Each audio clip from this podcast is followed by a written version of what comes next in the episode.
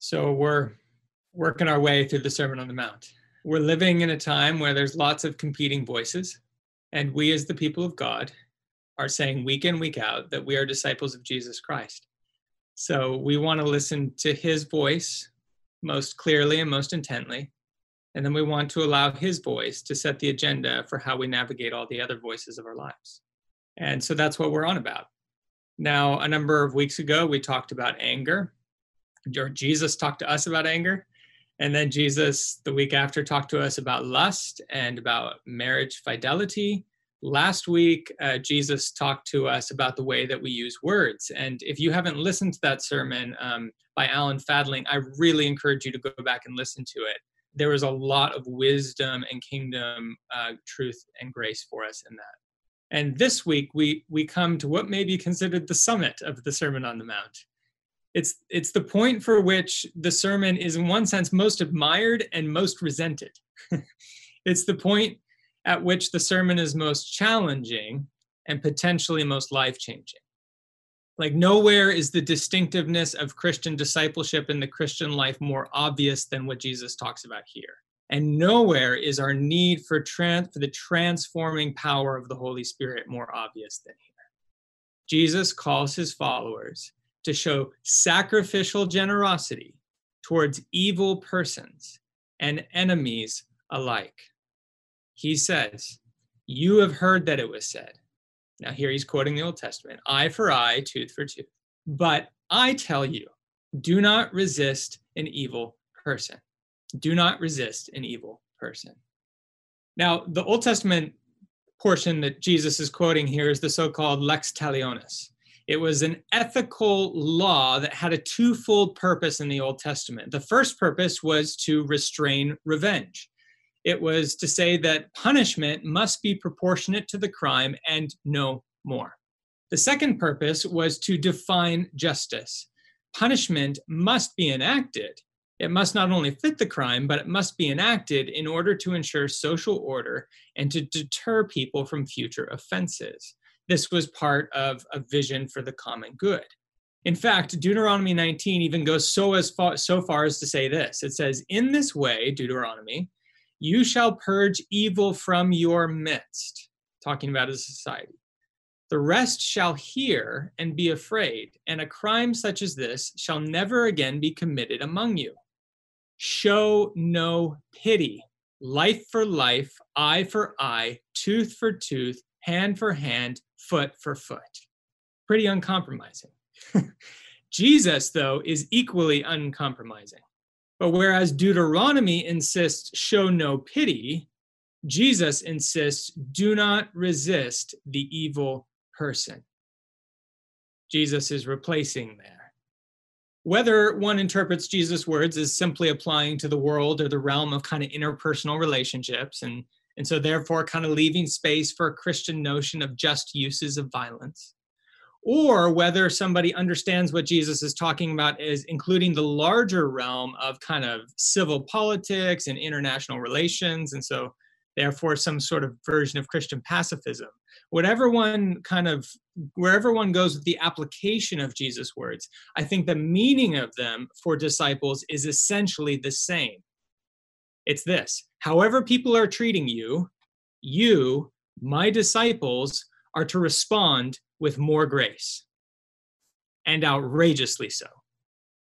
Like, however people are treating you, you are to respond with more grace and outrageously so. I mean, I could just pause here for a moment and think about the implications. I mean, we almost need go no further. I mean, imagine what this would do to our social media networks imagine what what this would do towards the way that we have political conversations and the way our governing officials interact with each other imagine what this would do to marriages and friendships and families and churches if this was what they thought it meant to be a disciple of Jesus Christ.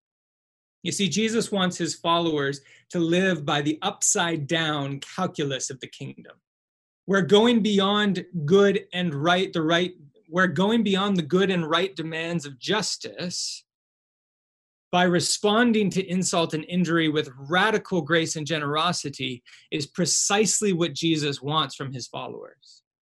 Now, Jesus drives this home, point home by kind of giving us four parabolic illustrations just to show us how countercultural this way of living actually is. The first illustration at the end of verse 39, he says, If anyone slaps you on the right cheek, turn to them the other cheek also.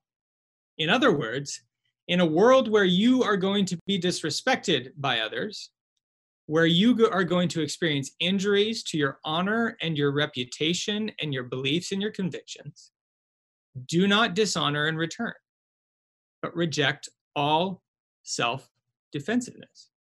The second illustration, verse 40. And if anyone wants to sue you and take your shirt, hand over your coat as well. Now, in the ancient world, the shirt was kind of like your underwear, or your undergarment. And then your coat was the second piece that you wore over that. And you, those are the only two things that people wore. So the image here is like in a world where you're going to experience unfair and kind of litigious treatment, it is better to be unnecessarily generous, like to give everything you have to the point of almost being naked, than to return a lawsuit with another lawsuit. Third example, if we can get any more extreme. Verse 41 If anyone forces you to go one mile, go with them two miles. Now, the language of forcing, it's a lot of commentators talk about how this is the language of kind of military service often.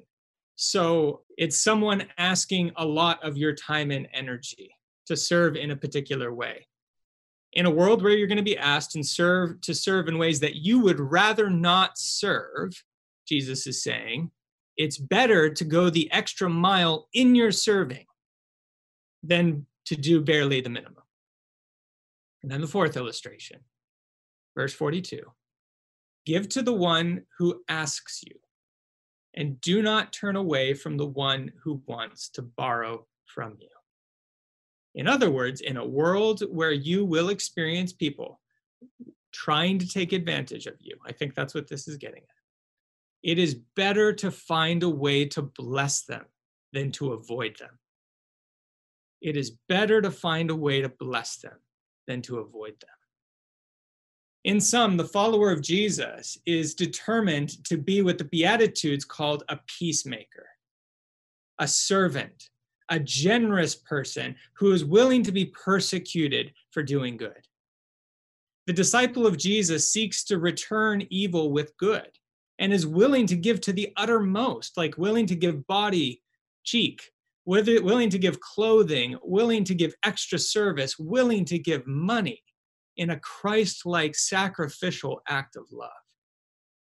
Now, I don't know about you, but if you're anything like me, I have a really hard time imagining what this looks like in our world sometimes because it feels like there are a few examples in my life of, of what this plays out. And this is where I've actually found some genres of art and literature really helpful in kind of shaping my imagination what could this look like? And one of my favorites is the novel by um, Victor Hugo, uh, Les Miserables. It's you know that ninth, great 19th century French novel, and the priest finds at the beginning a homeless criminal on his doorstep and invites him inside for a meal and an overnight stay when nobody else would.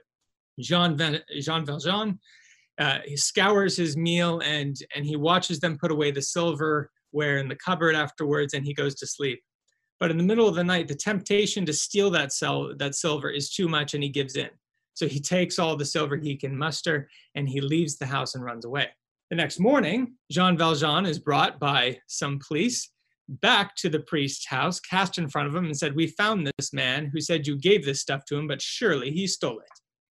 And the priest says, Oh, yes, I did give this stuff to him but he forgot the best silver actually which i wanted him to take. And he goes in front of the police grabs two silver candlesticks these magnificent pieces and he hands them to jean valjean. And he says go but become an honest man and I, I love that. and then the rest of the story is the sense in which this unmerited gratuity from this priest overwhelms Jean Valjean and actually turns him into a transformed man for the rest of his life. There's another book that I've been reading. It's a, it's a little more down to earth. It's a children's book. And somebody uh, from the congregation who's a teacher and knows literature well gave it to us for Annabelle, and it's called Down the Road by Alice Schertle. Really recommend it to you. Parents ask their daughter, who's never gone to the grocery store by herself before, they ask her, they say, Sweetie, we want to have an egg breakfast tomorrow morning, which is a really special thing. So can you walk all the way to the store, which is a long walk, go through the forest, cross the creek, all this sort of stuff with this basket? And can you buy 12 dozen eggs for us and be really careful when you're walking home to make sure that not one of the eggs is broken?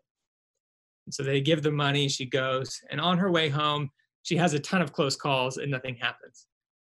But then she sees in the field an apple tree.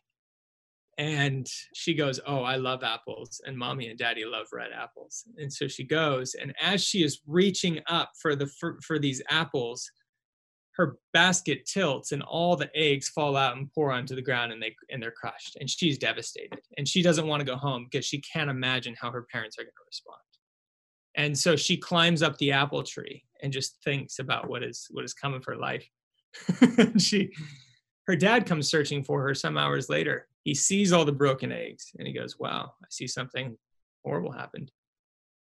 And she's up there eating apples. And he said, But apples really are tasty, aren't they? She said, Yeah. So he climbs up the apple tree and starts eating apples with her. And then the mother comes about an hour later and she's ready to be really angry. Like, what are you guys doing? What happened to the eggs? Where are they? And she sees that both of them are in the tree eating apples and she goes, Wow, a tree really is a nice spot for lookout, isn't it? And she climbs up into the apple tree. And the next scene is them walking home with their shirts and baskets full of red apples. And the concluding scene is mom and dad sitting down with their daughter eating apple pie for breakfast. I just thought it was this lovely image of parents meeting their daughter in her demise and failure and squandering of their resources in some sense, but meeting her with grace and making something new of it an apple pie. See, I think Jesus is saying to us that, like, no matter how people treat you, surprise them with grace and outrageously so. Now, before we carry on any further, I think it's worth clarifying just a few things that Jesus is not saying, what he is not saying here. I think number one, Jesus is not saying that we should turn a blind eye to genuine evil. We should not turn a blind eye to genuine evil. And I think where I get that is that Jesus calls evil evil here. In fact, he's even more personal and exacting than that. He says, Do not resist an evil person. He is acknowledging that there are people who are being very complicit in evil. He says, Do not resist the evil person. So Jesus is not here encouraging us to kind of play fast and loose with the language of good and evil in an effort to kind of find a gentler, more palatable categories for us to talk in. Rather, Jesus wants us to confront and overcome evil, to not allow it to go unnamed or unchecked, even if it's become a key part of the status quo. But the way in which we do that is very different than the way in which the world thinks we should do that. So Jesus is not saying that we should turn a blind eye to evil. The second thing is that Jesus is not saying that we should be passive victims of violence and injustice. We should not be passive victims. Christians are not called to be doormats and pushovers. Jesus was hardly that. And Jesus does not command passivity. But I think a form of active resistance, a form of active resistance to evil, that does not play evil's game on evil's terms. Now, the person who I found most helpful in this regard, and I would commend their chapter on this to you, is Richard Hays in the book The Moral Vision of the New Testament. He's a New Testament scholar at uh, Duke University and a, a kind of ordained pastor in the Methodist Church. And he writes this He says, The posture of Jesus' community is not to be one of passivity the actions positively prescribed here by Jesus are parabolic gestures of both renunciation and of active service. By doing more than what the oppressor requires, the disciples bear witness to another reality, the reality of the kingdom of God, a reality in which peacefulness, service, and generosity are valued above self defense and personal rights. And then he continues Thus, the prophetic non resistance of the Jesus community may not only confound the enemy and the enemy's evil, but also pose an opportunity for the enemy to be converted to the truth of God's kingdom. End quote. Jesus is not saying that we should be passive victims, but rather that our active resistance is to be of such a kind that it confounds the enemy and bears witness to the different way of the kingdom. And third, Jesus is not saying that we should be naive about our money and possessions and allow people to take advantage of us. This is where I think Augustine's distinction between whatever and whoever is very helpful. He pointed out that Jesus does not say in the final verse, give whatever you are asked, but rather he says, give to whomever asks. In other words, Jesus' command is a person centered command, not a possessions centered command. So I think this means that Jesus wants us to find a way to be generous to people. He wants us to give. But he does not necessarily prescribe here exactly what and how we ought to give. But there is more detail in the Bible, and I think this it comes from our Romans 12 reading by Paul. There's a little more description of what this may look like in there. So Paul says, "Bless those who persecute you, bless and do not curse." That's verbal generosity. And then Paul says, "Rejoice with those who rejoice, mourn with those who mourn." That's emotional generosity and solidarity. Then he says, live in harmony with one another. That's volitional generosity and symmetry. And then he says, do not be proud, but be willing to associate with people of low position. Do not be conceited. That's relational generosity and humility. And then do not repay anyone evil for evil, says Paul, but be careful to do what is right in the eyes of everyone. That's missional generosity and clarity. And then Paul says, if it is possible, as far as it depends on you, live at peace with everyone. That's personal generosity and responsibility. And then Paul says, if your enemy is hungry, feed him. If he's thirsty, give him some to drink. In so doing this, you will heap burning coals on his head. In other words, you will shame your enemy by offering them precisely what they were not willing to offer you. That is practical generosity and charity. And finally, he says, Do not overcome, be overcome by evil, but overcome evil with good. That's what it looks like to follow Jesus, according to Paul. Like I said, could anything possibly be more countercultural in this moment? Could anything be more needed in this moment? Could be anything be more challenging and yet appealing in this moment? Could anything require the presence and the ministry of the gift of the Holy Spirit more than this in this moment. Now, if you're anything like me, there's a certain sort of pragmatist in you that has a difficult time with this teaching of Jesus and of Paul. And I think understandably so. Like this kind of nonviolent call to discipleship. I often ask myself the question is it not our duty in certain situations as Christians out of charity and love for our neighbor, to wield the proverbial sword in order to defend the defenseless and free the oppressed? Isn't that what many Christians throughout church history have come to the conviction is a good and right thing to do in many circumstances? Now, this is a really good and important question, which, like I said, the church has wrestled with for many centuries, and which I'm going to by no means settle right now. but if you want to talk about it more, we can talk about it afterwards.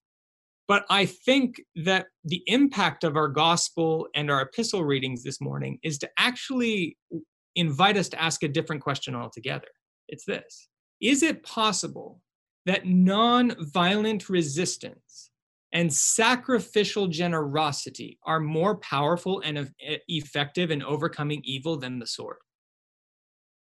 Is it possible that non-violent resistance and sacrificial generosity are more powerful and effective in overcoming evil than the sword? I think that's the question. This is what Martin Luther King Jr. believed and lived in the 1960s. This is what the people of uh, Manila of Manila and believed and lived in the revolution of the of the of 1986 in the Philippines. Or the example that people often ask me about is about World War II. It is fair to wonder what would have come of the world if Christians, American Christians, Canadian Christians, British Christians, did not fight against Hitler. That's a good question. But I wonder if the question our gospel text is proposing to us is what how would the world have been different if German Christians did not vote for and support and fight for Hitler? I think Jesus is challenging our instincts here. Instincts that have been cultivated in a culture that sometimes valorizes violence, wants us to believe that might is right, that if we don't get our way, then we push and we shove to get our way. And Jesus does challenge our instincts here because he wants to bring us into a deeper reality of the gospel. He's not asking us here to do anything he hasn't already done for us. And he's only inviting us to experience the richness of the kingdom life that he himself experiences and lives. I mean, think about Jesus in the wilderness temptations in Matthew 4. Satan offers him the ability to wield all the power of the kingdoms of the world. And Jesus renounces it, saying, No, I will worship and serve the Lord God alone. In his three kind of passion predictions in chapters 16, 17, and 20, Jesus foretells his fate as one who will be persecuted for righteousness' sake. And he suggests that those who follow him will share the same. In Gethsemane, Jesus struggles with his vocation, and it's his vocation of suffering in particular. Lord, is there another way to do this? And yet, he says, Not my will, but your will be done. And he drinks the cup of suffering. At his arrest, Jesus admonishes the disciple who picks up a sword and attempts arms resistance and says, Put your sword back in its sheath, for all who take the sword will perish by it. And then Jesus, as he's hanging on the cross, the victim of a cruel and unjust political power. And he says, Father, forgive them, for they know not what they do. See, Jesus' followers are transformed when they encounter this really strange Prince of Peace. They're filled with his spirit of peace. They're clothed with his gospel of peace, and they are blessed to be his community of peacemakers. You, says Jesus, you are the salt of the earth. You are the light of the world. You are to be a city set on a hill, showing a different way of fighting evil than the world fights evil. And the question that I'm kind of coming away with here is as a church, if this is who we're called to be in this season, are we living into our identity and calling as a community of peace? and as individual disciples of Jesus, if this is who we're called to be in this season, am I living into my identity and calling as a peacemaker, blessed by Jesus to, to bear peace? And if I were to break those questions down in a few different ways, I would ask myself, am I a peacemaker at home? Am I a peacemaker at home? You know, we have so many ways of making family members pay for the wrongs they do us do we do I return wound for wound, insult for insult, snarky comment for snarky comment, pain with silence? Or do I seek to be more generous than the way I've treated? Hoping that whatever hurt or pain or injustice has been committed will be overcome only with a greater act of generosity. Am, am I a peacemaker at home? Or I'd ask myself, am I a peacemaker in my neighborhood? and I would think here both of like my physical neighborhood, um, the streets I walk in the morning or evening, but also of like my virtual neighborhood on social media. As as people raise flags, making political statements in in my neighborhood and physical neighborhood, or make posts doing the same in my virtual neighborhood that may uh, really grate on my sensibilities and insult the opinions I have, do I turn away from them and avoid them and defriend them? Or do I try to find ways to be generous to them and understand them and listen to them and, and even maybe bless them? I think. Am I a peacemaker in my neighborhoods? And then I would probably ask myself, am I a peacemaker in my church community? You know, it's one of the really interesting things about this time is, is just that the, the ways in which the divisiveness of our culture so often seeps into the life of the disciples of Jesus Christ. And the reality is, is that the divisiveness is only going to get worse for the next 60 days as we head towards an election. Like the voices of political polarization are only going to get louder. The insults are only going to cut deeper. The vote seeking will only get more manipulative. And I think the question for us as a community of Jesus is, is do we, do I echo the pain and the frustration and the anger and the hostility of the world around us? Do I respond to like with like, allowing divisions to define and divide and dictate and distract? Or do I choose to serve rather than to be served? To be wounded rather than to inflict wounds? And do I choose to pair patiently with the failings of others, extending the same sort of kindness and compassion that God in Christ has so graciously offered me? See, brothers and sisters, this is possibly one of the hardest passages in the New Testament to really live into and follow. And yet, I feel like nothing is more needed in our world today than to bear witness to the kingdom in this way, in this time, we, this particular people, in this particular place. And the lovely thing is that when we lean into this countercultural and oftentimes sacrificial way of living, it's precisely there that we experience Jesus' blessing. Blessed are the peacemakers, says Jesus, for they shall be called children of the living God. Such is the counterintuitive wisdom of the kingdom of God, friends. I speak this to you in the name of the Father, and of the Son, and of the Holy Spirit. Amen.